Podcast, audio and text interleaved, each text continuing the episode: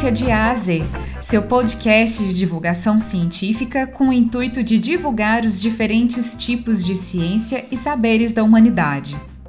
Para conhecer esse universo fantástico de múltiplos conhecimentos, em nosso programa iremos juntos conhecer as várias ciências e aprender quem são os cientistas e as cientistas e o que cada um estuda em suas áreas de atuação. São muitos saberes que a humanidade possui, são múltiplas formas de aprender e descobrir o mundo. Vamos juntos nessa jornada de conhecimento. Está no nosso dia a dia, de coisas simples, desde o troco no posto de gasolina, as listas de compras para o supermercado, quantas doses de vacinas precisamos, até aplicações complicadas como análises astrofísicas e computacionais as estatísticas probabilísticas e sistemas complexos para criptografar nossas contas.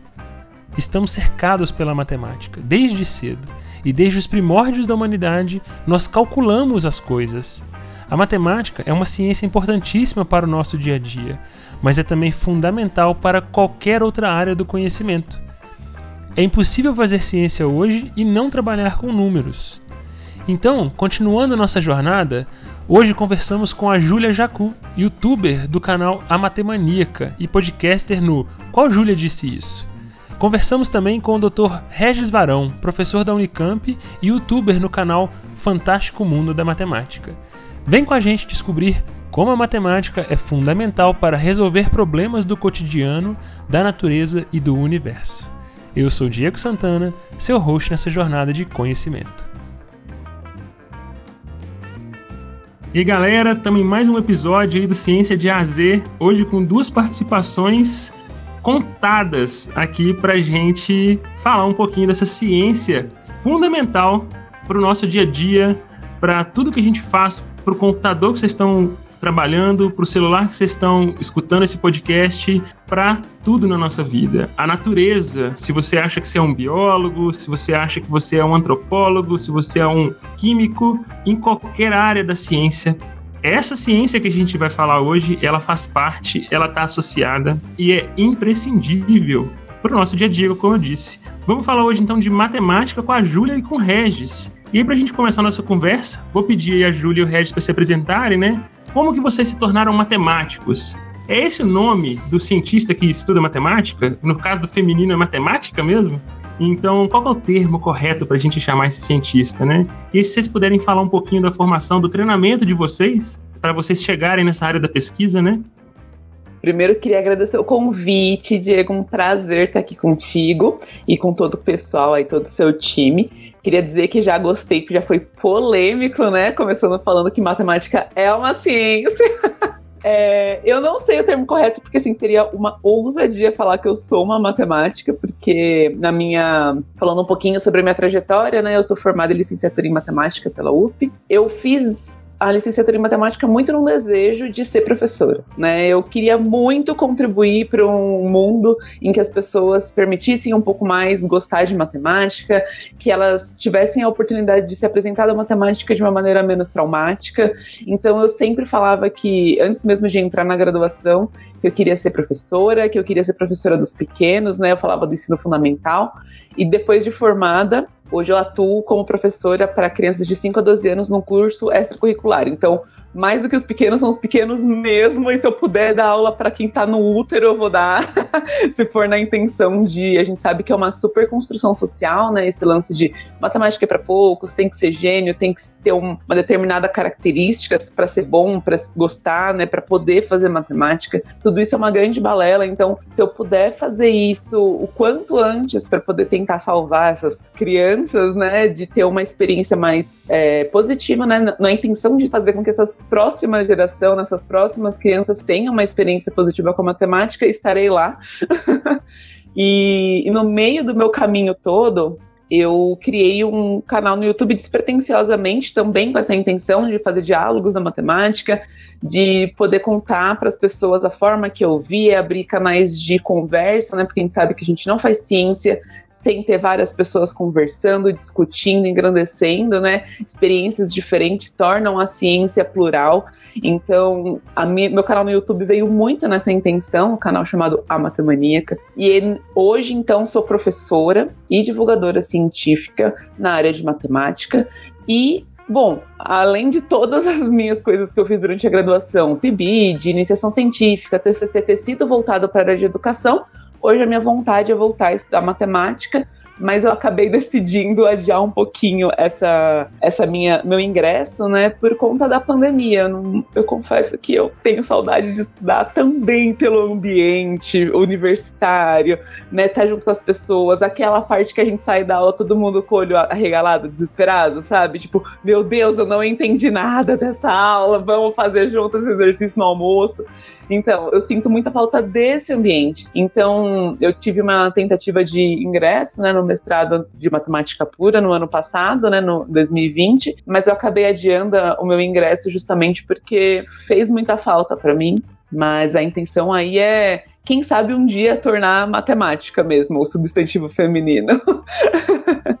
Muito bom, muito legal a história, Júlia. Parabéns, pessoal. Confere lá depois os projetos da Júlia. Muito bom mesmo. É para tirar um pouco do susto aí de quem tem essa aversão, às vezes, aos números, né? Ô Regis, e você, como é que você chegou nessa área da ciência? Conta um pouquinho pra, da, da sua trajetória também.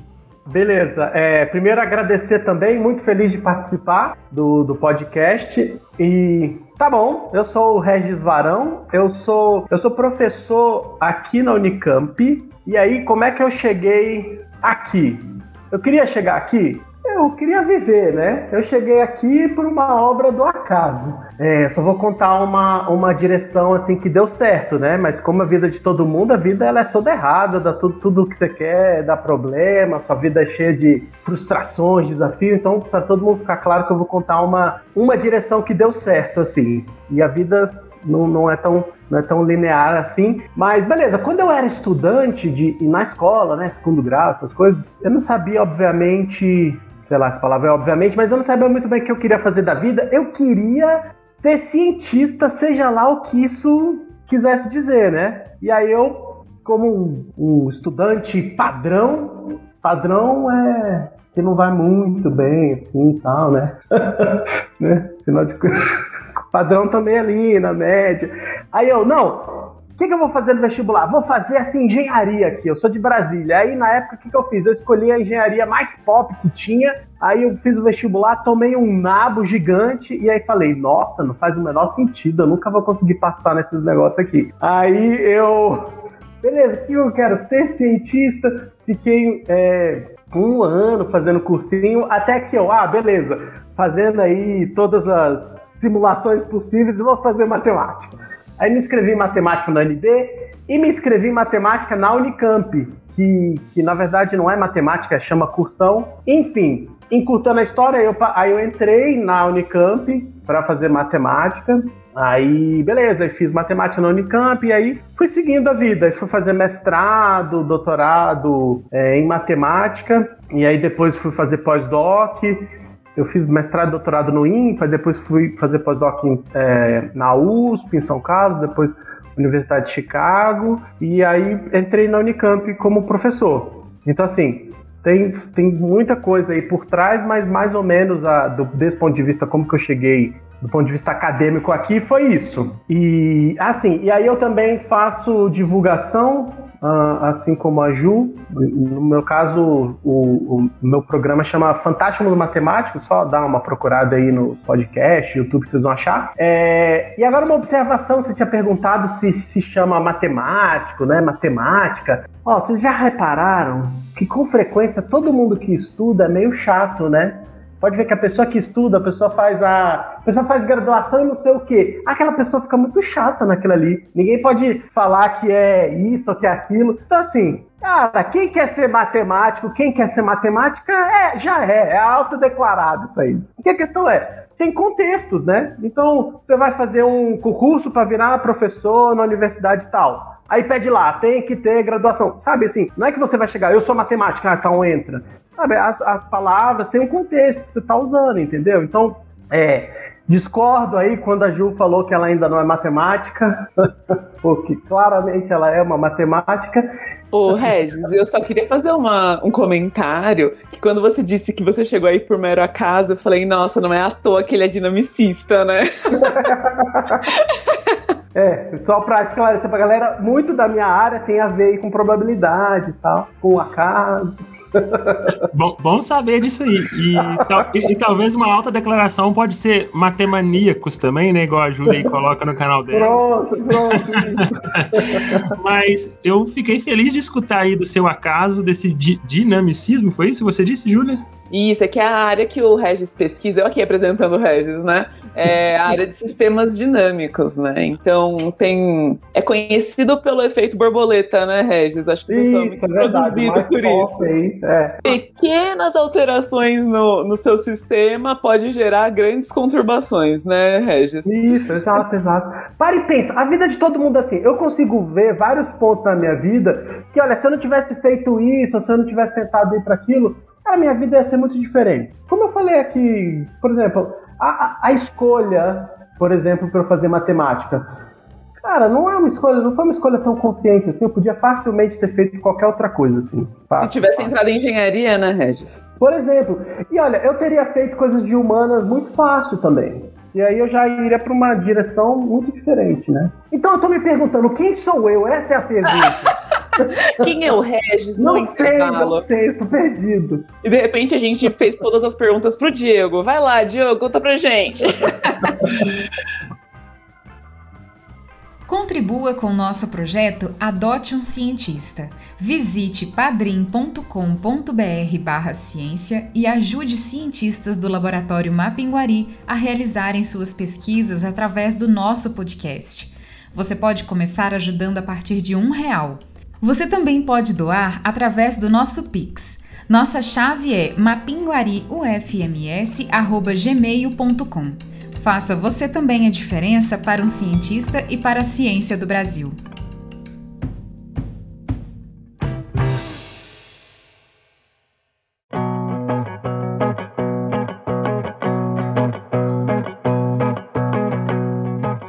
dizendo que tudo é tão dinâmico e pode mudar de acordo com nossas escolhas, ou dentro de um sistema, uma vírgula atrasada, né? Antes ou depois pode mudar tudo. Então não é sempre que 2 mais 2 é 4, ou isso é uma regra geral, porque assim, em todas as universidades, centros de estudo que a gente vai, as ciências, elas são divididas em algumas grandes, gigantes áreas, eu diria, né? E as ciências exatas, a, prim primeira, a primeira área de estudo que a gente pensa é a matemática. Porque 2 mais 2 é 4. Mais exato que isso é impossível, né? Mas eu já escutei em corredor também que 2 mais 2 talvez pode ser outra coisa. Talvez se ele estiver num outro contexto, ele seria outra coisa. 2 é sempre 2. Então vocês estão me deixando meio maluco aqui agora. Essa, você disse já da sua, da sua área de pesquisa. Eu quero saber se o 2 mais 2 sempre é 4 em matemática ou se em diferentes áreas de pesquisa isso pode ter uma diferente resposta. Então, lembra que eu falei que o pessoal é chato? Olha, eu, Olha eu, eu, queimando o filme da galera, né? Não, eu não quero quebrar, eu não quero quebrar a cabeça dos nossos ouvintes, hein? Mas, e nem mas... quebrar suas relações, né, Regis? não, sabe o que, que é? É assim, ó. Alguém fala 2 mais 2 é 4. E eu vou falar, é isso mesmo. Porque a questão é, de novo, as coisas têm um contexto. Quando se a gente quiser ir em coisas mais específicas, existem outras relações mais técnicas, e aí o 2 e a soma tem outros, tem um significado muito bem determinado, e aí 2 mais 2 poderia ser um outro número. Mas um outro número é, é, ou seja, poderia ser alguma outra coisa aí, só que nessa essa tá outra coisa, tanto dois quanto mais, tem outros significados também, sabe? Então quando a gente tá conversando aqui, dois mais dois é quatro, pô, porque se você chega e fala, ah, não, pode ser outra coisa, olha a confusão, porque você não tá definindo de fato o que, que é todo o contexto dessa tua pergunta, né? Da pergunta assim, desses termos. Então, dois mais dois é quatro, sabe? Não tem, não tem nenhuma enganação, a matemática não tem. É que aí a matemática ela estuda muitas relações, coisas abstratas abstratas. E aí a gente aparece em determinados contextos, só para citar algum nome assim de álgebra, coisas assim, que aí o, o símbolo que a gente usa para o 2, a soma, tem determinados significados muito bem claros naquele contexto, que poderia dar, então, essa tal soma 2 mais 2 dá algum outro significado, mas assim, gente, 2 mais 2 é 4 e pode ficar todo mundo super tranquilo. Se não for, alguém vai colocar regras bem claras de que não vai ser, né? O porquê Isso. não vai ser. Isso. É, é igual, a, eu acho que é bem parecido assim, se for levar para o campo da geometria, o ah, então quer dizer que se determinar uma reta e um ponto fora dela, hum, pode passar mais de uma reta paralela, né? Sim, pode, se você tiver em outro, né, dependendo de como você determinar essas coisas aí, tá. Mas a gente aqui do jeito que a gente vê o mundo, no zoom que a gente vive, não, passa uma só, né? A gente tá meio euclidiana, tá tudo bem.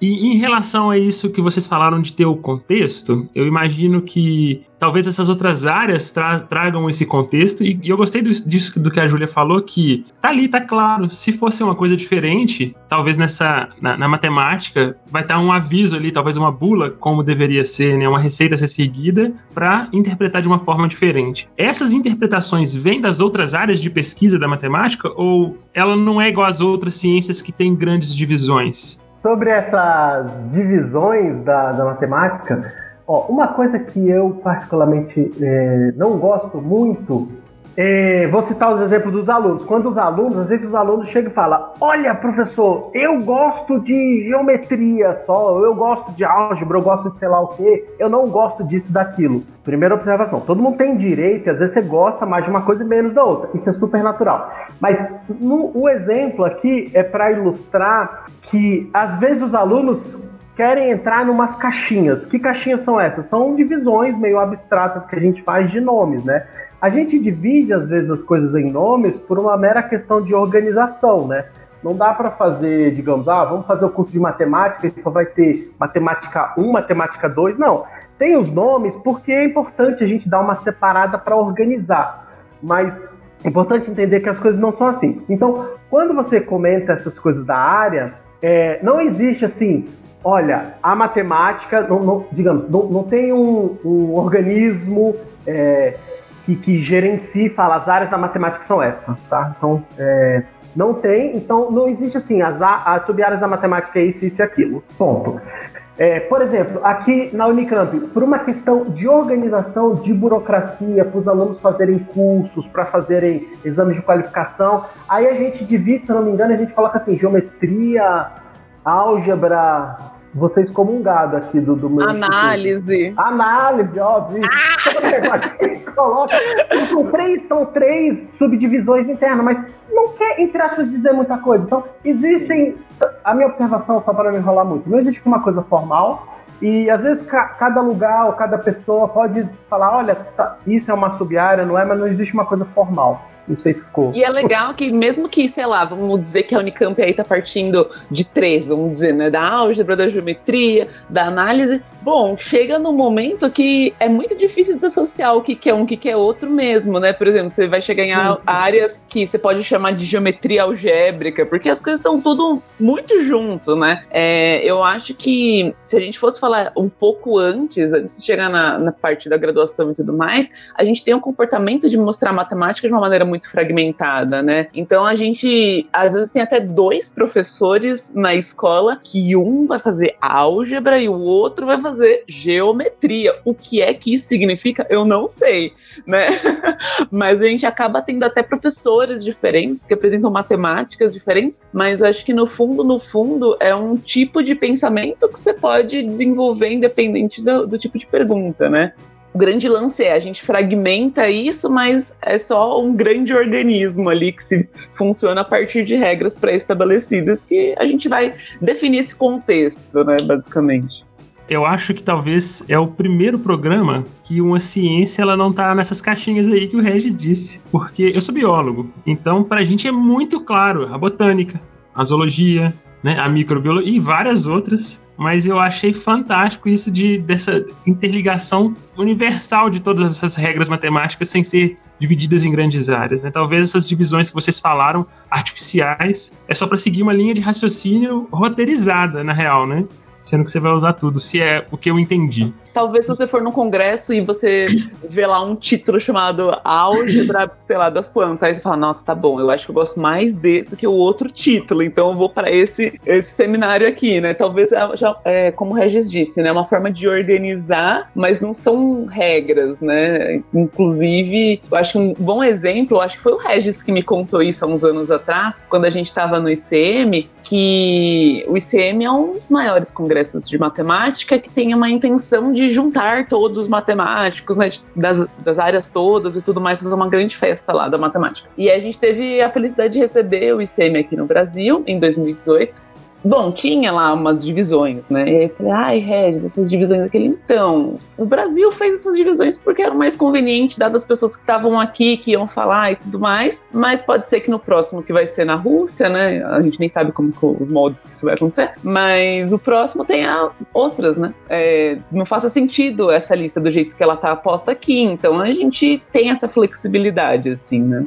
Eu disse no começo, né? E a gente e eu acho que a consciência geral de que da importância da matemática no nosso dia a dia para resolver nossos problemas. E aí eu peço desculpa pelo trocadilho, não um problema matemático, mas um problema do cotidiano mesmo, né? Que a matemática também resolve, né? Eu queria saber se vocês poderiam dar um ou outro exemplo, se é possível, e pode falar se minha pergunta está sendo muito estúpida, assim, Diego, o que você está falando aí é resolvido pela matemática. Eu vou aceitar essa resposta também. Mas talvez um problema que talvez seja muito óbvio, mas a gente não se liga que a gente resolva ele com matemática o tempo todo. Eu não sei, eu sou muito. Eu tenho opiniões ácidas nesse sentido, assim. Opa, agora sim, é polêmica. Então vamos... Polêmica. É essa, é essa que nós é queremos. É a gente quer viralizar esse, esse episódio. é isso, é isso.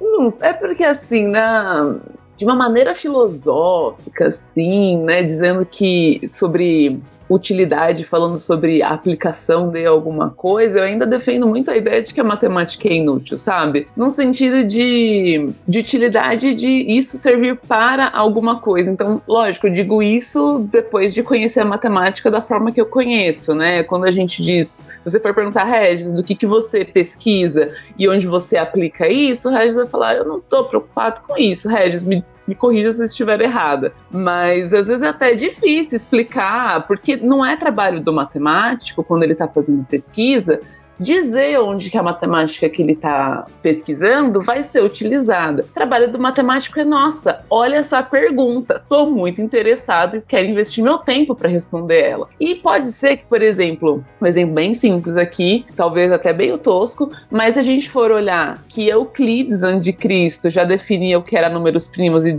falava que números primos era algo, né, era um conjunto infinito de números, hoje a gente usa números primos, por exemplo, para criptografar. Então, assim,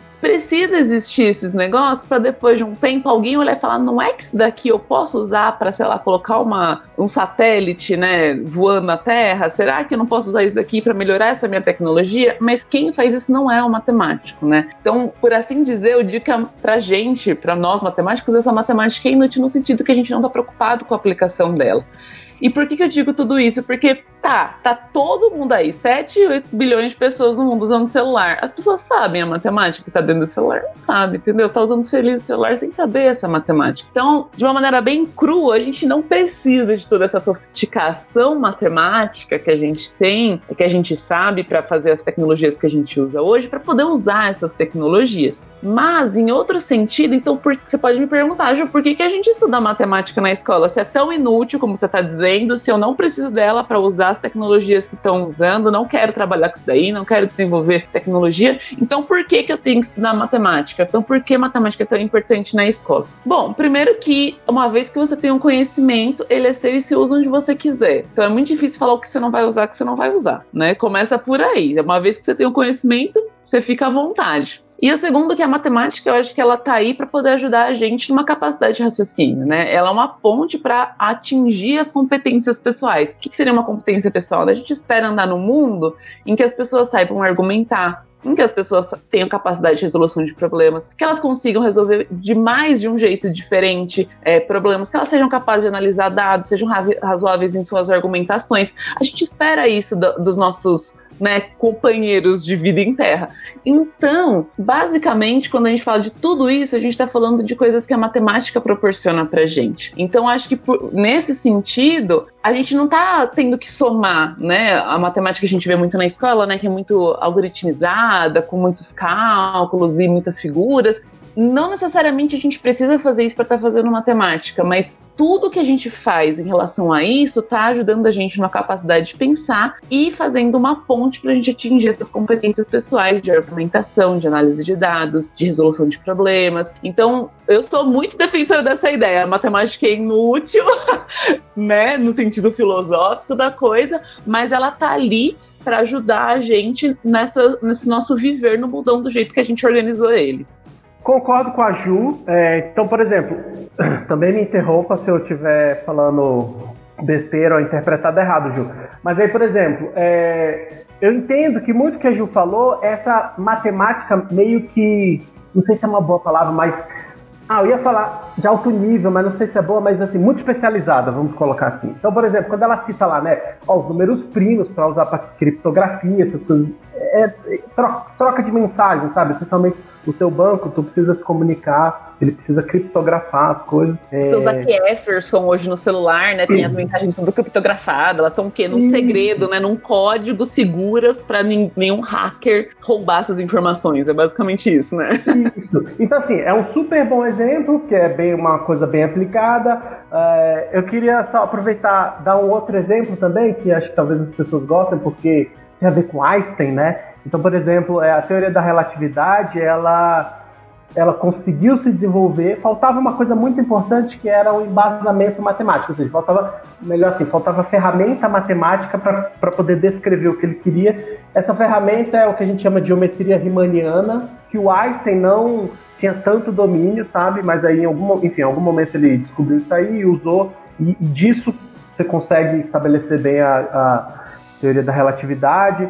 Então, os GPS, é, é, que daí é uma coisa meio distante, a gente está usando, mas não percebe. Mas é o GPS, para os satélites para se comunicarem, eles precisam fazer correções relativísticas. Ou seja, essa coisa de tempo, espaço, ele muda, não é uma coisa absoluta, é que a gente não vê.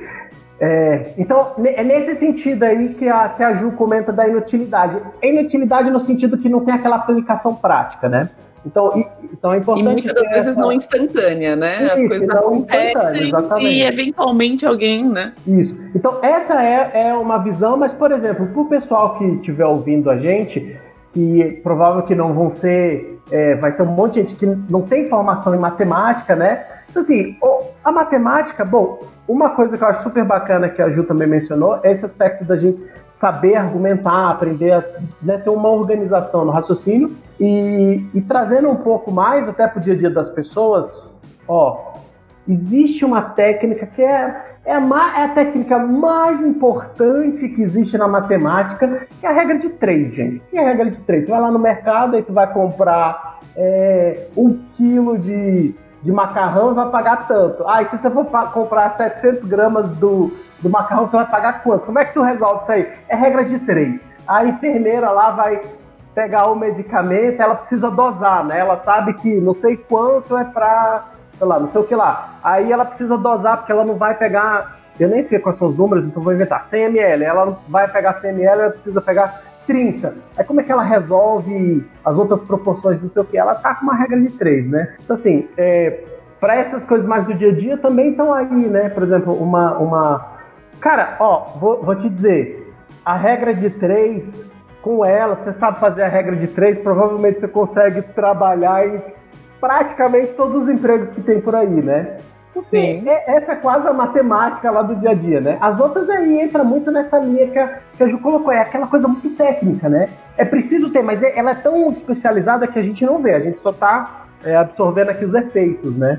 É, mas invariavelmente, se você quer deixar uma, sei lá, você tá fazendo uma estrutura aí na sua casa e quer deixar ela não balangando, você sabe que talvez, né, por experiência, que se você tiver ali uma estrutura triangular, seja melhor do que uma estrutura, né, de quadriláteros, né? Então, assim, tem algumas coisas que a gente consegue, mas é isso, em momentos muito pontuais e tudo mais. acho que, de maneira geral, é numa capacidade de raciocínio, de argumentar, análise de dados, solução de problemas, que é muito benéfico, né?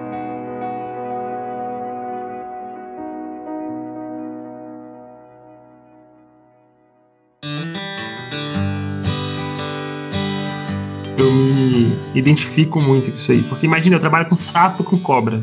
Quem quer saber disso, gente? As pessoas não querem. Pra que, que isso serve? A gente sempre escuta, né? Pra que, que isso serve? Então, tipo. Cara, mas acho que nem precisaria ser em office aqui, porque assim, é, mesmo assim, olha só, quando você trabalha com sapo e cobra, é, se você for comparar ao que ao que, por exemplo, tanto eu quanto outro. Eu, eu consigo me safar um pouco melhor por causa da área. Então dá para Você consegue se safar bem, sistema dinâmico, tá? Mas enfim, outros colegas de álgebra, por exemplo, que é, eu vou chamar assim, algumas coisas bem, bem abstratas, é, é muito mais difícil, porque cobra, não sei o quê. Pô, gente, é, é é o meio ambiente aqui. Você, você consegue. Ah, não é possível. Algumas pessoas vão ser tão lesadas. Você pelo menos né? consegue se relacionar é. com aquele não, bicho, né? Você sabe como que é a cara dele. Não, o discurso que eu tenho que fazer é esse. O discurso é assim: não, tem o um remédio que vai salvar sua vida que veio da cobra. Aí o algebista vai falar. Por exemplo, né? Você coloca coisa do meio ambiente. É, é, ainda uma coisa mais prática. Mas Agora... não é o que eu quero, né? Eu quero, eu quero ir pro mato, ver o bicho e entender ele. Mas eu tenho que, ter, eu tenho que ter esse discurso para conseguir financiamento. Mas Sim. no sentido do algebrista, ele vai falar assim: então, é, tem um conjunto, ele tem umas operações, e eu tô tentando ver se comuta ou não comuta. O quê? É, ah, então, é uma coisa muito complicada, cara. Então, é, é realmente uma coisa. Não sei se a gente vai estar muito vivo assim, mas para onde as coisas vão, né? Essa galera que, que, que, simplesmente não consegue colocar absolutamente nada relacionado à Eu tenho um exemplo muito bom de um amigo que ele tá na Inglaterra pesquisando, né? Ele tava com uma bolsa de pós-doc e tudo mais. E aí eu, ele mandou mensagem recentemente. Ai, Ju, é, você pediu uma ajuda tal. Aí ele, ah, eu perguntei, como você tá, né? Como tá todo mundo aí? Ele, nossa, não sei se eu te contei, mas eu consegui uma vaga de professora aqui na tal da universidade, estou muito feliz. Pelo menos agora eu consigo explicar mais fácil para meus pais o que eu faço. Ele falou isso. tipo, o que, que você faz? Ah, pai, eu sou professor de universidade. Aí eu fico, é isso, entendeu? Porque antes é tipo, ah, pai, eu tenho uma bolsa de pós-doc. A minha intenção é responder uma pergunta que eu tenho que explicar muita coisa antes de conseguir, tipo, fazer sentido essa pergunta, que faz sentido para mim, né? Porque vai ficando, ao mesmo tempo que a gente tem as áreas que a gente não determina muito e tal, mas a gente vai ficando cada vez num funil menorzinho, menor. E é umas coisas muito específicas, né? A gente tem que explicar muita coisa coisa antes de conseguir fazer sentido aquela pergunta para qualquer outra pessoa que está andando na rua, né? É um esforço muito grande para contar o que a gente estuda, né? A gente não, eu estou me colocando aí de novo, ó. Não estudo nada não ainda. Mas olha, fazendo advogado do diabo, é, é assim, ó, eu, eu, eu tenho o compromisso de tentar entender as coisas. É, e aí eu estou dizendo de uma maneira geral, nem, nem, nem falando especificamente da matemática. Mas, por exemplo, teve uma frase que o Diego colocou porque você sabe que vai ter uma aplicação. Olha, isso é uma autorreflexão que, que, que a comunidade da matemática tem que fazer, e a minha pergunta é assim: vai ter aplicação? A, a gente joga essa que vai ter aplicação em algum momento. Cara, é, é importante fazer uma autorreflexão. Vai ter aplicação realmente, tá? É que o fato é, historicamente você vê que tem muitas coisas que não teriam, acabam tendo. Mas então também não significa que vai ter. Por outro Sim. lado, é, talvez faça parte, né? Assim como para você ter uma boa ideia você precisa ir fazendo muitas coisas, isso também pode ser que faça parte um monte de ideia que nunca vai ser usada, né? É um monte de matemática criada. Mas só para dizer assim, que eu não, eu não, eu não tenho um compromisso de defender qualquer coisa até as últimas consequências, entendeu? Eu tô nem aí, tipo, ó, tem uma conclusão que matemática não serve pra bosta nenhuma. É isso aí, gente. Eu tamo aí, ué, descobrimos, descobrimos. Total, tô muito contigo, Regis. Muito bem. Uh, então, resumindo, a matemática ela não é tão exata assim. Ela pode ser esquecida às vezes. Cara, aproveitando o contexto de exata, pô, a matemática, assim como tudo, é uma, ela é uma construção, né? É uma, é uma colaboração de humanos. Então, assim, cara, vai ter todo tipo de treta, vai ter corrupção dentro da matemática, vai ter tudo. É um. Pega uma série que você assiste que vai ter um monte de treta é o mesmo que acontece na matemática. É isso. Pronto, falei. Escancarei a realidade. Polêmico. Nossa, eu tô polêmico. Farpas. A gente veio aqui para lavar roupa suja na Então eu vou, eu vou instigar mais um pouquinho vocês, aproveitando já que o Ciência de Azer se tornou um espaço agora de lacração para matemática. Exatamente, exatamente. Por quê? Uma coisa que eu acho muito interessante na matemática é que isso dela revelar os padrões da natureza. Isso que você falou, o Einstein precisava de uma fórmula que às vezes ele não estava entendendo, o fulano, quando pensou sobre gravidade, o Newton veio com aquela fórmula matemática, então foi essa fórmula que permitiu entender. Então, essas fórmulas, esses algoritmos, né? Eles, esses aspectos da natureza, eles podem ser representados por vários cálculos, né? Mas eu acho que é isso aí que pega um pouquinho que vocês estão dizendo aí também, né? Que é nesse momento que a matemática base se torna uma ferramenta para esses outros cientistas, tipo a física, a química, né? Ou mesmo a biologia, a gente usa muita estatística. É uma associação de todos esses esforços que os matemáticos fazem é então finalmente aplicado, utilizado para entender outras ciências, para revelar a natureza. Mas não é apenas a física que aplica esses conceitos, né? Mas ou é os físicos que são matemáticos para pensar nisso aí, ou os matemáticos que têm que pensar a física para criar eles. Eu não sei se isso é o ovo ou a galinha da matemática, mas como é que é essa, essa coisa cíclica? Porque então, finalmente, a matemática ela está intrinsecamente relacionada com outras ciências que dependem dela e a matemática depende dessas ciências para criar também, para pensar essas novas fórmulas, cálculos. Então, assim, da forma que você coloca a questão, ela é colocada já em caixinhas, né? Porque assim, tem uma caixinha, sei lá, da física, tem uma caixinha da matemática, então será que essa caixinha é usada na outra caixinha. Essa... Mas assim, vamos, vamos, tentar, vamos esquecer é, os nomes. Então esquece assim, físico, esquece matemático, esquece isso. Beleza, então, digamos, tem um problema. É, por exemplo, tem até um colega que a gente estava. Enfim, não, não, vou dar um exemplo pontual, mas, por exemplo, é, então você está conversando com alguém é, da física. E a pessoa, é, eu falei, esquece as caixinhas, mas é que daí eu pensei assim, a pessoa é do Instituto de Física, você é de outro instituto, e aí vocês estão de repente conversando sobre algum problema. A pessoa está falando, olha, planeta, não sei o que, blá blá blá, e as pessoas se interessam e começam a conversar e tentam resolver um problema. E aí, assim, as pessoas vão resolver com os conhecimentos que têm. Então, isso não significa que é o físico que está usando uma coisa de matemática, o matemático está usando uma coisa de física. É pessoas é, interessadas na resolução de um problema. Então, não sei se é muito claro colocar assim. Então, assim, é claro, de novo, apesar de eu falar, esquece as caixinhas, lembrando, o mundo ele é todo cheio de caixinhas por uma questão que assim, a gente precisa organizar. Então a gente tem que organizar o conhecimento, a gente separa, né? É, tá, beleza, mas então, uma vez separadas, as pessoas acabam tendo habilidades e ferramentas mais específicas, um pouco daquele tipo de treinamento, mas no fim das contas, às vezes as pessoas vão se juntando e ao se juntarem, não tem mais essa. É uma questão de, de troca de ideias, sabe? Então, assim, mesmo quando você fala, pegar o exemplo lá que eu tinha falado da, da, da relatividade, também as coisas não são tão assim. É, é, ah, já sei, o que está acontecendo é que a gente tem a impressão assim, que tem uma matemática pronta aqui, então digamos, alguém está estudando algum, algum, algum outro assunto, ah, eu preciso de não sei o que, daí ela pega, simplesmente põe aqui e aí usa. Não é assim que funciona. E para dar uma analogia, olha só, ah, pode ver, independente da tua profissão, você se formou em alguma coisa, todo mundo se forma, aí sai e vai falar: Nossa, a pessoa acha que descobriu uma informação super nova. Nossa, eu descobri que o meu curso não me preparou para o mercado de trabalho.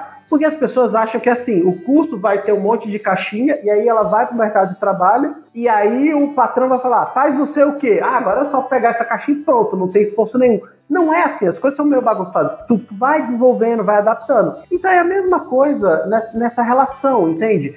As coisas não são tão caixinhas assim. Alguma, alguma coisa começou numa direção, você tem, e aí aquilo dá uma ideia, sabe? Dá uma intuição, você, então você vai pegando, vai fazendo. Então não tem muito. É, não é assim, ah, o físico é isso. Não é, não é que o físico é sub-área da matemática, a matemática é sub-área da física. Isso As não, linhas não, são muito não tênis, existe. né? É. E aí, se você quiser, porque de, a questão é que assim, a gente vive num, num, num, momento muito curto na história, né? Se você olha numa perspectiva histórica, talvez o correto é a gente. A melhor maneira de ver as coisas é do ponto de vista filosóficos. Se você vai voltando para trás, essas, essas diversas separações que a gente faz são coisas novas, né? Elas são as separações elas ocorrem porque quando começa a ter muita gente estudando, precisa dando uma organizada natural, né? Na tua casa, se você se você tem uma sala grande lá, mas você tem poucos objetos, eles estão lá meio espalhados. Você começa a ter um monte de coisa, tu vai começar a separar e organizar em caixinhas por uma questão de, de, de organização, né? E aí você vai ficar na dúvida, você vai para cá, para lá, mas enfim, tem que fazer algumas caixinhas para pôr. Então assim, se a gente volta nessa perspectiva histórica, se você for ver os, os, ah, os matemáticos vão falar, nossa, a matemática ela é super antiga, aí os filósofos, a, a, filosofia é super antiga, aí sei lá, os biólogos, a biologia é super antiga. Gente, tudo balela isso aí, porque eram só pessoas curiosas, né? Na época, se você for olhar muito tempo atrás, não tinha essas divisões, isso tudo é coisa moderna. Então, talvez, eh, para mim, se for querer colocar alguma coisa pela própria, sei lá, etimologia assim, da palavra, é melhor a gente colocar tudo como filosofia, né? Seu interesse ali no conhecimento. Então, só para dizer assim, então não, não tem um tá contido no outro, coisas assim.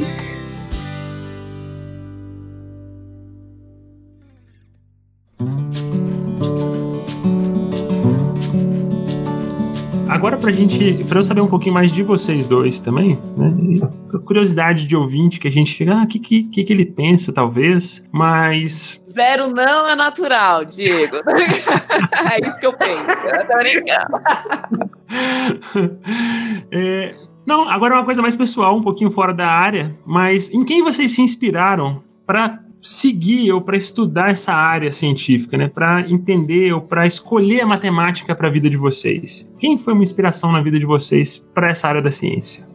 o Regis falou no início, né, um pouco da trajetória dele, e eu falei como se fosse muito simples, né? Tipo, ah, entrei lá, queria ser professora, também não foi, não foi fácil assim, não. A vida é um tanto de daqui para frente é só para trás, né? É isso aí. Aí, o que, que aconteceu? Quando eu falei assim, ai, quero muito fazer matemática, foi porque eu desisti de fazer engenharia, né? Conversei com tanto de engenharia e falei, nossa, que doido, né? Porque eu aceitei essa ideia de que talvez eu devesse fazer engenharia só porque eu não tiro nota vermelha em matemática na escola. Mas por outro lado, eu falei, porque também eu não rejeitei a ideia de fazer engenharia. E aí eu fui cavucando nisso aí, cheguei na matemática e falei, ah, é isso, quero apresentar a matemática pra rapaziada, também talvez porque eu tivesse esse incentivo na escola, né, de ajudar meus amigos e ser monitor e tudo mais. Ah, eu acho que eu vou me dar bem nesse negócio aí, eu gosto de falar, não gosto de ficar na frente de parede branca, Deus me livre. Então vamos lá, quero trabalhar com gente. Aí entrei na tal da licenciatura. Mas eu entrei sem saber o que eu ia ver, entendeu? Para mim, eu ia. Matemática era aquilo que eu via na escola. E quando eu digo aquilo que eu via na escola, eu acho que é o que a maior parte das pessoas que estão ouvindo aqui vão se identificar, no sentido de a gente vê uns números, a gente vê umas fórmulas, coloca na fórmula e, e resolve uma série de algoritmos, né? E, e eu achava que ia ser assim na faculdade. Só que quando eu cheguei, levei um capote, porque aí de repente me colocaram numa sala que chamava cálculo, em outra que chamava álgebra linear, e outra que chamava, né, enfim, cinco disciplinas lá que eu nunca tinha ouvido o nome, e de repente eram disciplinas que falavam sobre o pensar, né, sobre tipo, por que isso daqui funciona?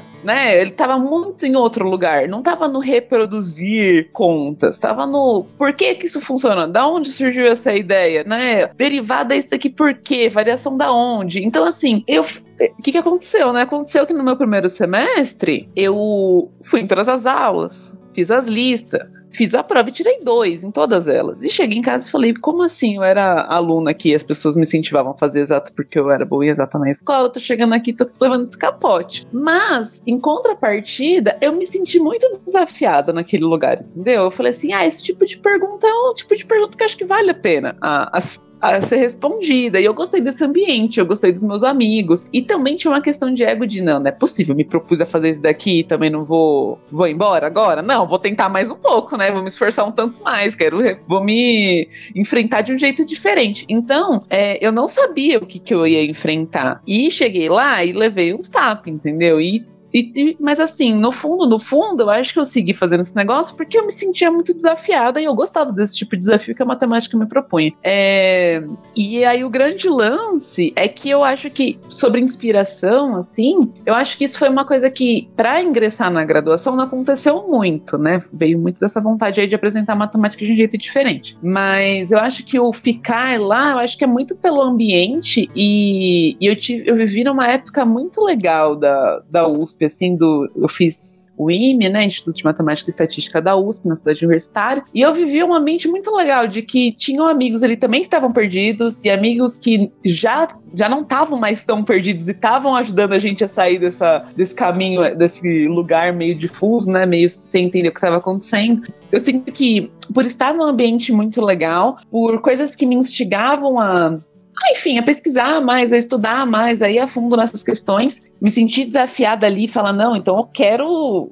como alguém resolver isso daqui, eu ainda não consegui resolver esse negócio. Então eu me senti, eu acho que, instigada nesse sentido de responder essas perguntas aí. E, e acho que hoje eu, a motivação de continuar estudando, de pelo menos ter esse sentimento de voltar a estudar, é muito por esse ambiente, né? Até comentei aqui que meu mestrado eu não quero fazer em tempos de de, né, de tá, à distância, porque é isso, né? Eu acho que faz, para mim, faz muito sentido esse ambiente, tanto com as outras pessoas. Eu acho que é tanto os alunos quanto os professores. Acho que depois que eu conheci o Regis, na verdade, eu conheci o Regis num momento muito importante para mim, que depois eu vim até contar para ele, de que foi o momento que eu descobri que eu queria estudar matemática pura e não continuar estudando a educação matemática. E, e eu acho que é isso, assim, tipo, o Regis foi uma pessoa que me inspirou, que eu vejo o Regis falando de matemática e o que, que ele faz e tudo mais, eu fico, nossa, eu quero viver esses negócios também, entendeu? Eu quero estudar esses negócios que ninguém vai usar para nada.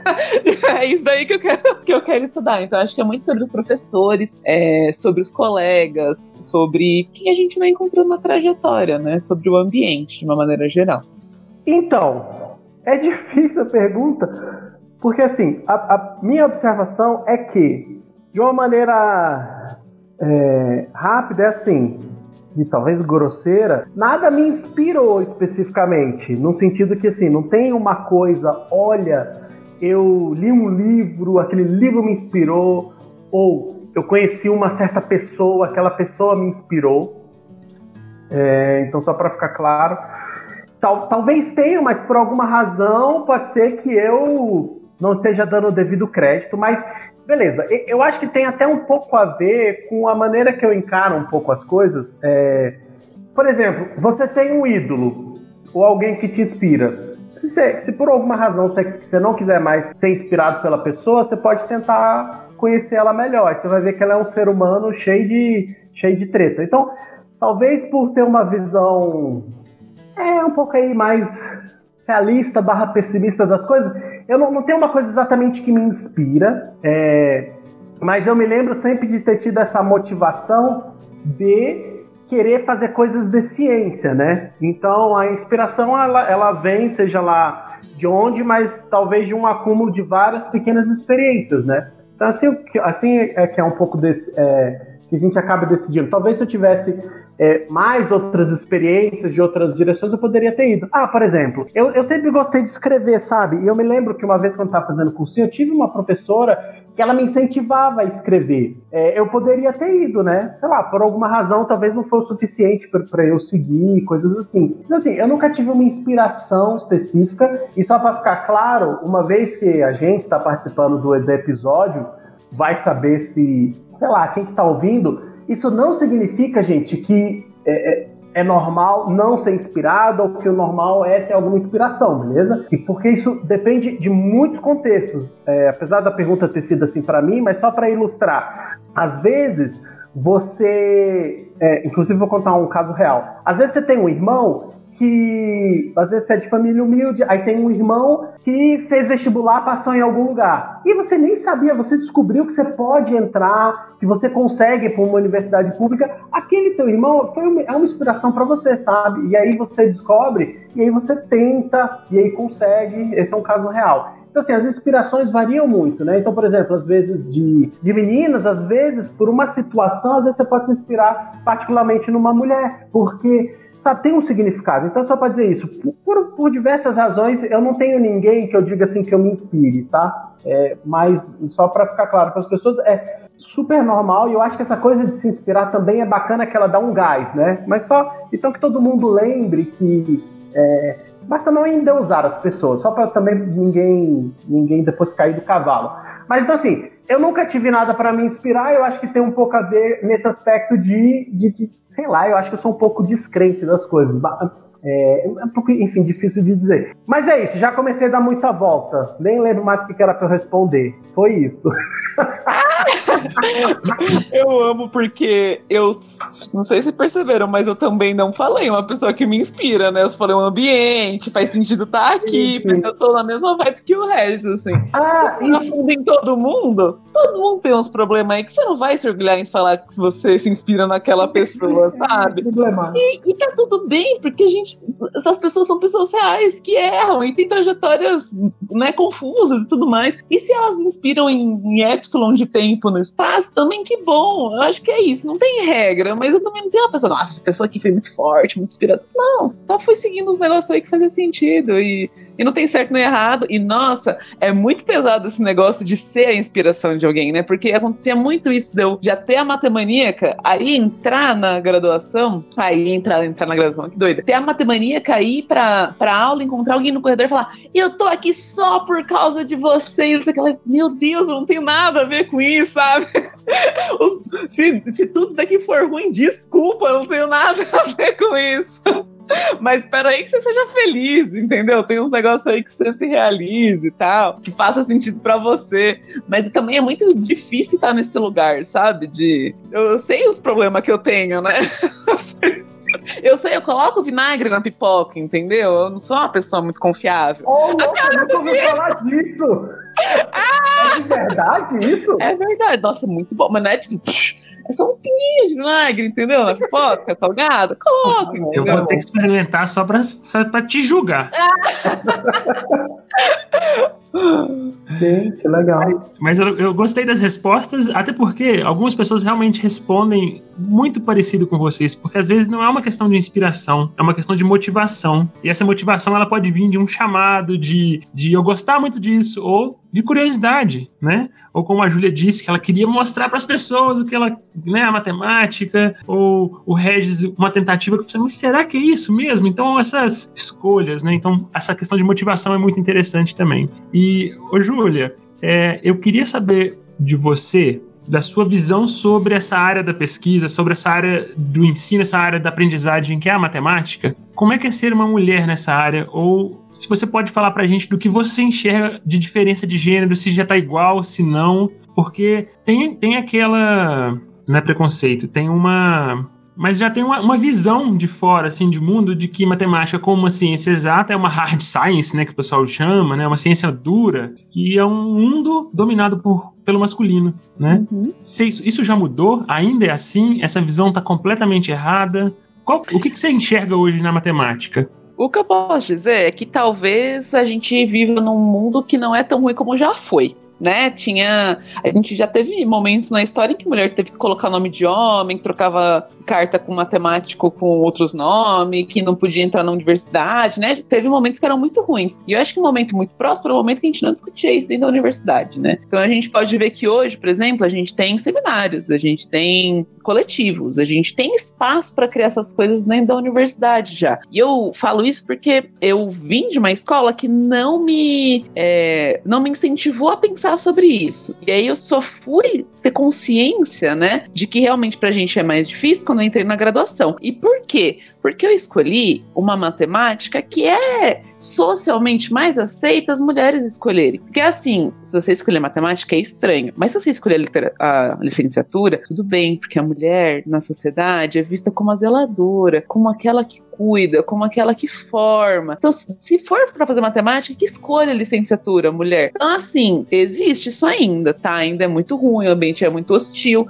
E eu fui tocando, é, tendo consciência disso conforme a minha vivência dentro da universidade dos espaços. Você vê que realmente é uma questão que a gente ainda tem muito a fazer quando você começa a ouvir das suas amigas de que elas não submeteram seus trabalhos de pesquisa para apresentar no congresso porque elas acham que elas, os trabalhos delas não são bons o suficientes. É, você começa a ver que é um ambiente hostil porque a menina não levanta a mão para responder na sala de aula porque o professor não vai ouvir ela. Ou que ela, se ela responder, ela vai ouvir dos colegas de sala que ela foi aprovada num curso porque ela era mulher, porque o professor tinha segundas intenções em relação a ela, ou por causa do tamanho dos shorts que ela usa. Então, assim, é ruim, tá? Não é bom ainda, não. É, tem muita.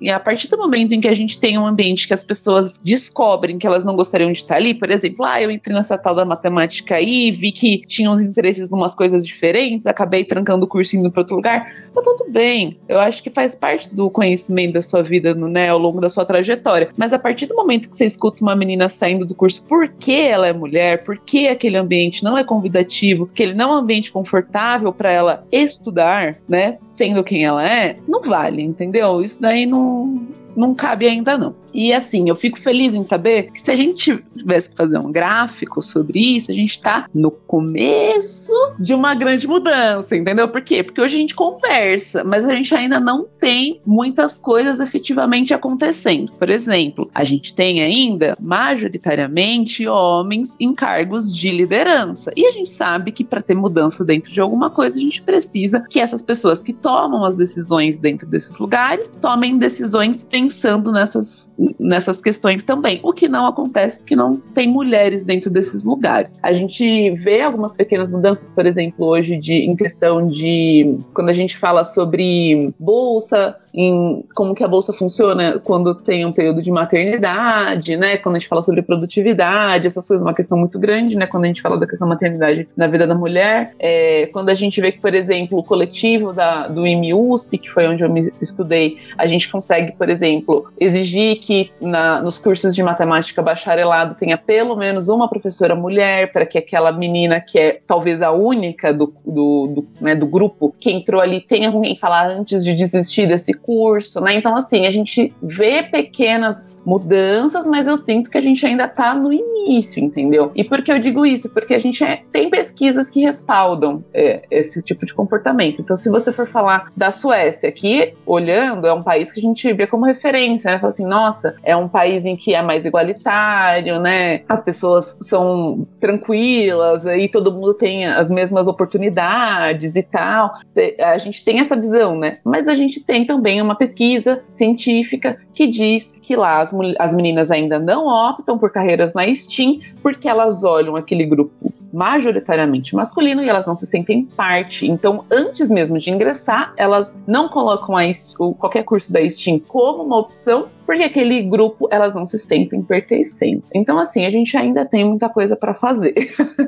não é confortável, não. E. Mas, assim, eu vejo que a gente tem uma grande movimentação, uma preocupação, pelo menos nisso, e que a gente está no início de uma grande mudança. Espero que a gente consiga ver, eu ainda viva consiga ver mudanças nesse sentido, né? Que, que as minhas próximas gerações de mocinhas, né, elas já venham, como diz Marcia Barbosa, perfeita física lá da URGS, que a gente consegue ver agora algumas mulheres, né? Mas a gente quer ver as, as meninas negras, a gente quer ver as meninas trans, a gente quer ver as meninas coloridas, a gente quer ver todas as meninas meninas, não são só algumas meninas. A gente quer ver todo mundo lá dentro, entendeu? Então, assim, estamos no caminho, mas ainda não é muito confortável, não, time.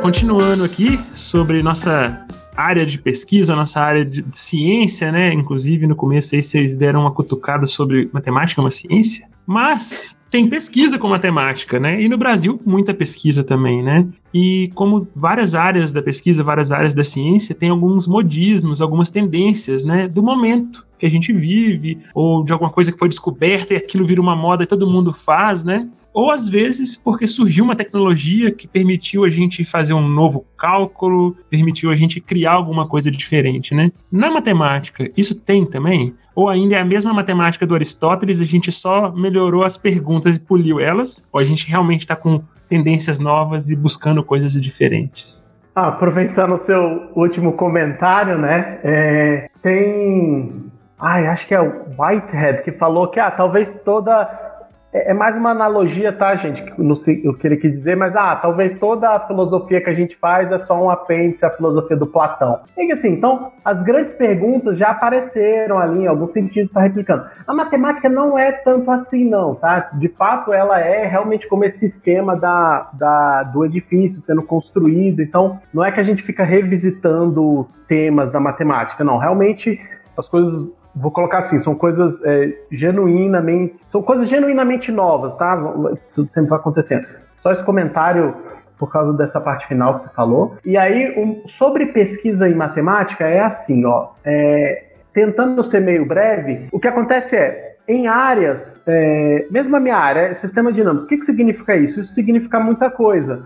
Ou seja, significa assim, tem muitas pessoas e muitas direções. Então, o modismo é, de uma maneira mais. Vou primeiro falar de uma maneira mais técnica, é assim. Então, às vezes, tem problemas que, por alguma razão, são de um interesse maior da comunidade. Então, às vezes, acontece alguma coisa e alguns grupos vão tentar ir um pouco mais naquela direção. Mas é, agora eu tô falando de uma coisa meio técnica, sabe? Bem específica. E isso acontece em todas as, as, as áreas, assim. Então, isso é muito comum. Então, é, alguns vão querer estar tá ali, inclusive, é, é, é uma é uma questão de cada um. Às vezes a pessoa quer fazer aquele que, que é, o, é o hype ali, ó, talvez vamos tentar responder essa pergunta e vai lá. Outros não, porque, ah, como já tem um monte de gente, prefiro ir aqui pela bordinha.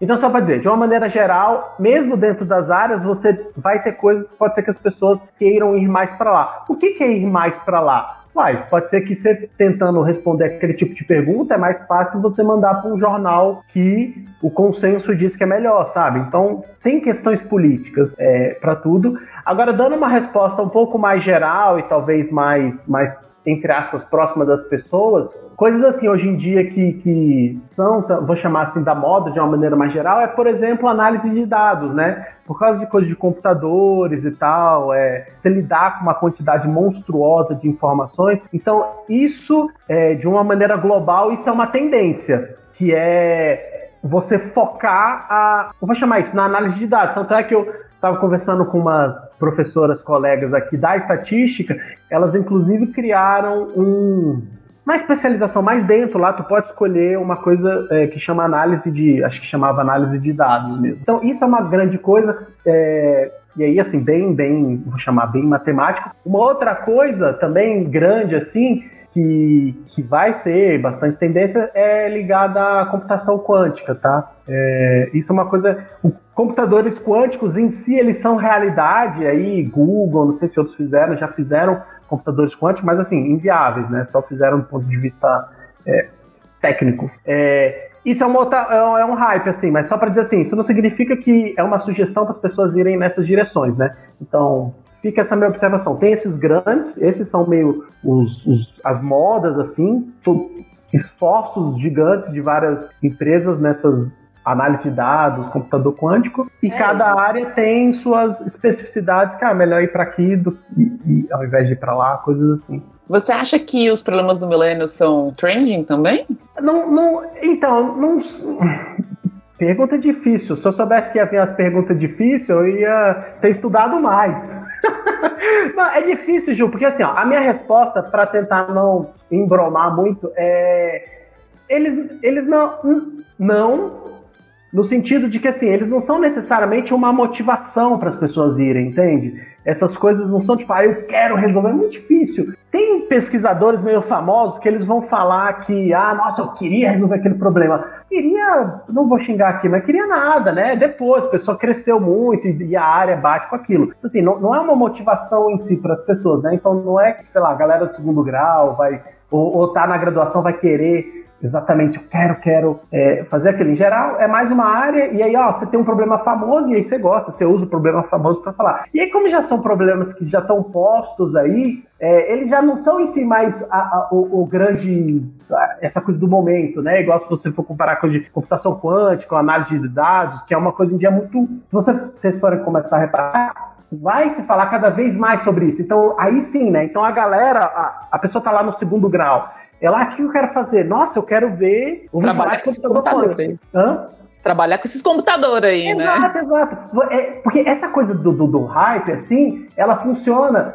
É, aí sim é uma propaganda, porque a maior parte da, do tempo a gente não tem a menor ideia do que a gente quer fazer da vida. Você só precisa de um empurrão. Então, quando a pessoa vê alguém falar, olha, aqui é o futuro e não sei o quê, pum, a pessoa vai.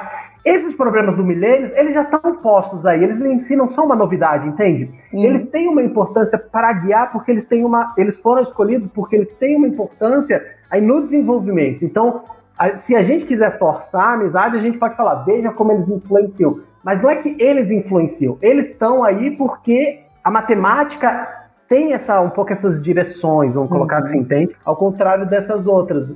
Muita gente vai para essas áreas porque é o. tá ficando bem pop e tal. E para contextualizar, os problemas do milênio são problemas que um instituto chamado Instituto Clay é, colocou na virada do milênio são sete deles, como problemas é, de muita importância, né? De se a gente resolver eles aí, vai ser um grande avanço e tal. E se propôs a pagar um milhão de dólares para quem resolvesse esses problemas. Então o lance é o seguinte, né? Os problemas do milênio é o jeito mais difícil de você se tornar um milionário hoje. Isso. E quem tiver, quem tiver com o problema resolvido, tava segurando, agora que o dólar tá alto, é um bom momento para É um bom momento, é isso. Agora vai.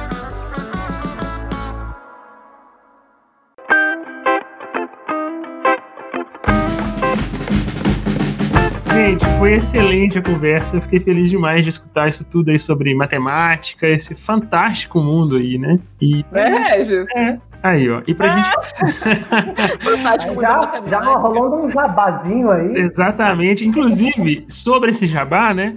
Eu já indico aqui, porque eu não sei o quanto que eles vão falar, espero que eles comentem sobre, né? Mas vão lá no canal da Júlia, no Matemaníaca, e o canal do Regis do Fantástico Mundo Matemático. Eu escutei que vocês estão com podcast agora também, é isso? Eu tô fazendo. A Ju lançou um episódio. Perfeito. Sim, toda segunda vai sair no meu também. Perfeito, é isso aí. Então, olha só, pra gente finalizar, eu queria que vocês indicassem pra gente leitura, filme, documentário. Faz o jabá de vocês, por favor. Onde que a galera encontra vocês nas redes sociais para dar uma pentelhada também. E ou qualquer coisa também pra gente ver e seguir na quarentena, que eu espero que esteja todo mundo ficando em casa, porque infelizmente para os brasileiros as pessoas estão virando números, né? Não é o que a gente quer com esse episódio, que muito menos com o podcast e muito menos a matemática, né? Vamos tentar salvar vidas, galera. Vamos ficar em casa. Então o que vocês indicam pra gente aí? Diego, muito obrigada pelo convite mais uma vez, foi muito gostoso. Regis, sempre um prazer estar com você. Eu sempre me divirto muito. e se aí alguém tiver interesse em continuar conversando com a Juju ou de alguma forma interagir com o meu conteúdo, eu sou a Matemaníaca em todas as redes, a Matemaníaca. Maníaca não de doida, mas de entusiasta. e... É, agora fiquei com medo. Quem te seguir, você vai perseguir a pessoa. É isso, Ju? É, isso aí. Sabe aquele filme, o série Sou eu, tô brincando. Mas a Matemaníaca em todas as redes, aí eu tô no YouTube, no Twitter, no Instagram, na Twitch, agora com podcast, a gente faz tudo, né? Tem Discord, ah, gente, a gente tá, a gente tá onde os jovens estão, é isso. e uma indicação, eu vou dar uma indicação doida, então, porque a gente gosta do quê? A gente gosta de coisa que, que desequilibra, né? Então eu vou dar uma indicação de um filme chamado Flatland, que em português é Planolândia, que é uma grande brincadeira de dimensões, assim. Então ele retrata uma, uma sociedade em duas dimensões, então as pessoas são quadrados, são hexágonos, é, as mulheres são linhas, e aí em algum momento vai ter um objeto de três dimensões invadindo esse espaço. E eu nem contei nada sobre isso ainda, porque tem toda um, uma dinâmica, assim, tem toda uma narrativa tal, envolvendo política da época trovadorista. Ah, gente, é uma grande doideira, mas ele tem várias instigações muito doidas. E eu acho que o mais legal é que é um filme muito disruptivo no sentido de é uma animação muito forte, muito simples assim. E tem um narrador que incomoda muito, sabe? Na verdade, ele nasce de um livro e hoje tem essa animação. Então chama Flatland ou Planolândia. Eu indico aí para vocês perderem os neurônios no domingo à noite, sabe? Muito bom. E Regis, o que, que você indica pra gente? Pensando assim, como vai ter um monte de gente, eu vou, não vou me alongar, mas aí acho que vou indicar um monte de coisa. E aí as pessoas escolhem o que, que elas querem fazer. Tem uma coisa que eu sempre indico, é, que chama Logicomics. É um. Ah, eu pensei que você ia indicar o Fantástico Mundo Matemático, né? Pra conhecer o Joaquim. tá, deixa eu fazer um jabá, então, o, o planeta Tipluf, como que é que chama? Tiplifo. Tip... Ai, quase. Mas assisti tudo, eu amo aquela série. Não, pronto, então deixa eu começar fazendo o jabá. É, eu vou convidar a galera pra e, e, se inscrever lá no meu canal do YouTube, é Fantástico Mundo Matemático. É, veja os vídeos lá, tem, tem vídeos diferentes. Ó, eu tô, eu tô dando um curso de História da Matemática, você pode clicar na playlist. É, o, o, o, curso de História da Matemática tem uma pegada diferente dos outros vídeos, mas aí vocês podem ver, dar uma olhada também nos outros vídeos que aparece o Joaquim. É, eu interajo bastante pelo Instagram, então quem quiser confraternizar, se inscreve lá no Instagram, é só procurar Fantástico Mundo Matemático também. E os vídeos, eu respondo todo mundo lá, a gente troca bastante ideia. É, tem, enfim, tem as conversas longas lá nos comentários do vídeo. Beleza, então é, espero confraternizar com todo mundo lá. E procura aí nos lugares, eu vou estar por aí. Beleza.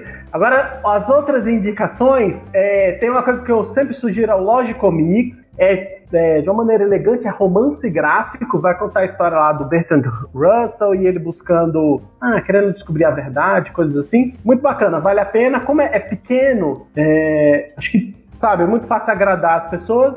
Caso você não conheça o Malbataan, eu indico. Esse é um livro bom também para você dar para. Ah, tem aquela aquela, aquele jovem que você conhece que é interessado mais em ciência ou matemática, compra o livro lá do Homem que Calculava, dá pra pessoa, ou você compra aí e lê também. Aí lê e depois dá, né? É, lê e depois dá o livro. Exatamente. Aí eu ia indicar uma série que eu vi esses dias atrás, nossa, achei bem legal, não tem nada a ver com matemática, mas é, eu achei gostoso por causa do, do abraço cultural que a série te dá, porque é uma série brasileira chamada Cidade Invisível. E aí tem a ver com o folclore do, do, com o nosso folclore. Eu achei bem legal. É, parece lá o Saci Pererê, Curupira. É, o tal. É, exato. Então eu achei legal. E, e aí, para ficar uma coisa também diversa, eu ia indicar uma música. Eu gosto de. Só indicar duas pessoas aí. Eu gosto do Rafael Castro. É, dei uma googlada aí. E eu gosto do Teatro Mágico também. Essas são as minhas recomendações. Nossa, se pudesse indicar uma música também, eu tô há um mês e meio dando play todos os dias no álbum Amarelo do Emicida. É muito bom. É uma, uma obra de arte completa. E aí, se você gostar muito, você, ou não gostar muito, você também pode, né? E na Netflix lá tem o documentário, que ele faz um super apanhado de história da música, do rap, né? E também eu indico o podcast que ele participou com o Mamilos, né? É muito bom, ele fala sobre cada música específica e, nossa, ah, abriu meus olhos. É um negócio que eu não consigo mais desver, entendeu? E aí eu tô viciada nesse tal desse homem aí, nesse álbum especificamente, que em casa é uma o religião. É amarela, é isso o nome do Chama álbum? amarelo. Eu tô tomando nota aqui. Tomando nota. Anote é fantástico. Anote é amarelo, tudo junto assim, né? É. Não, é muito bom, é muito bom. É muito bom. Galera, eu vou, eu vou fingir que eu já vi coisas sobre matemática. Na verdade, eu vi algumas que me lembram muito desde da adolescência. São filmes que lembram muito meu pai, inclusive, quando ele alugava lá na locadora e ele trouxe um uma vez que chama Gênio Indomável. E eu ficava assim, velho, eu acho que eu só fui sacar o mesmo do filme quando eu tava na academia, porque eu me identifiquei um pouco com aquela galera ali naquele ambiente, né? Lógico que tem um sensacionalismo um pouco no filme ali, mas é, é bem legal. Uh, eu acho que para muita gente entender também aí a parte tanto de aplicação e como que a teoria ela pode ser usada, né? Olha lá também, assiste o jogo da imitação, né? Eu acho que é, um... é boa. E Estrelas Além do Tempo, que uhum. Perfeito. é um filme muito bom. Assim, Indicação não... a Oscar, tudo. Exato, é um filme que traz aí essa coisa da, da, da de diversas discussões, não só sobre a ciência, inclusive ele é só o pano de fundo, né, para perguntas para problemas muito maiores, né? E reforço, por favor, sigam lá, vai estar tá linkado aqui no post do episódio o canal A Matemaníaca e o Fantástico Mundo Matemático aí da Júlia e do Regis, acompanhem eles lá. Júlia, obrigado demais por aceitar participar do episódio. Foi um prazer gigantesco ter você aqui falando pra gente sobre matemática. Eu que agradeço. Regis, valeu mesmo. Se precisar sempre aí, Ciência de Azeta de portas abertas também. Parabéns aí pela carreira e obrigado por aceitar conversar com a gente. Obrigado por essa matemática inútil, Regis. Obrigado. o quê, o quê? Obrigado por fazer toda essa matemática inútil, Regis. ah, nada, então, né? Bom, valeu, gostei bastante. Chegamos ao final de mais um episódio do Ciência de A a Z. Aproveite para ajudar esse projeto e divulgue para todos os seus contatos. Siga também a gente nas nossas redes sociais, no Twitter e Instagram, CiênciaAZ. E procure também a nossa página no Facebook. Nas nossas redes sociais, publicamos também o hashtag Tome Ciência, com todas as dicas dos nossos convidados. Confere lá! E para sugestões, dúvidas ou críticas, escreva para nosso e-mail ciênciadeaz@gmail.com. Nos vemos em duas semanas.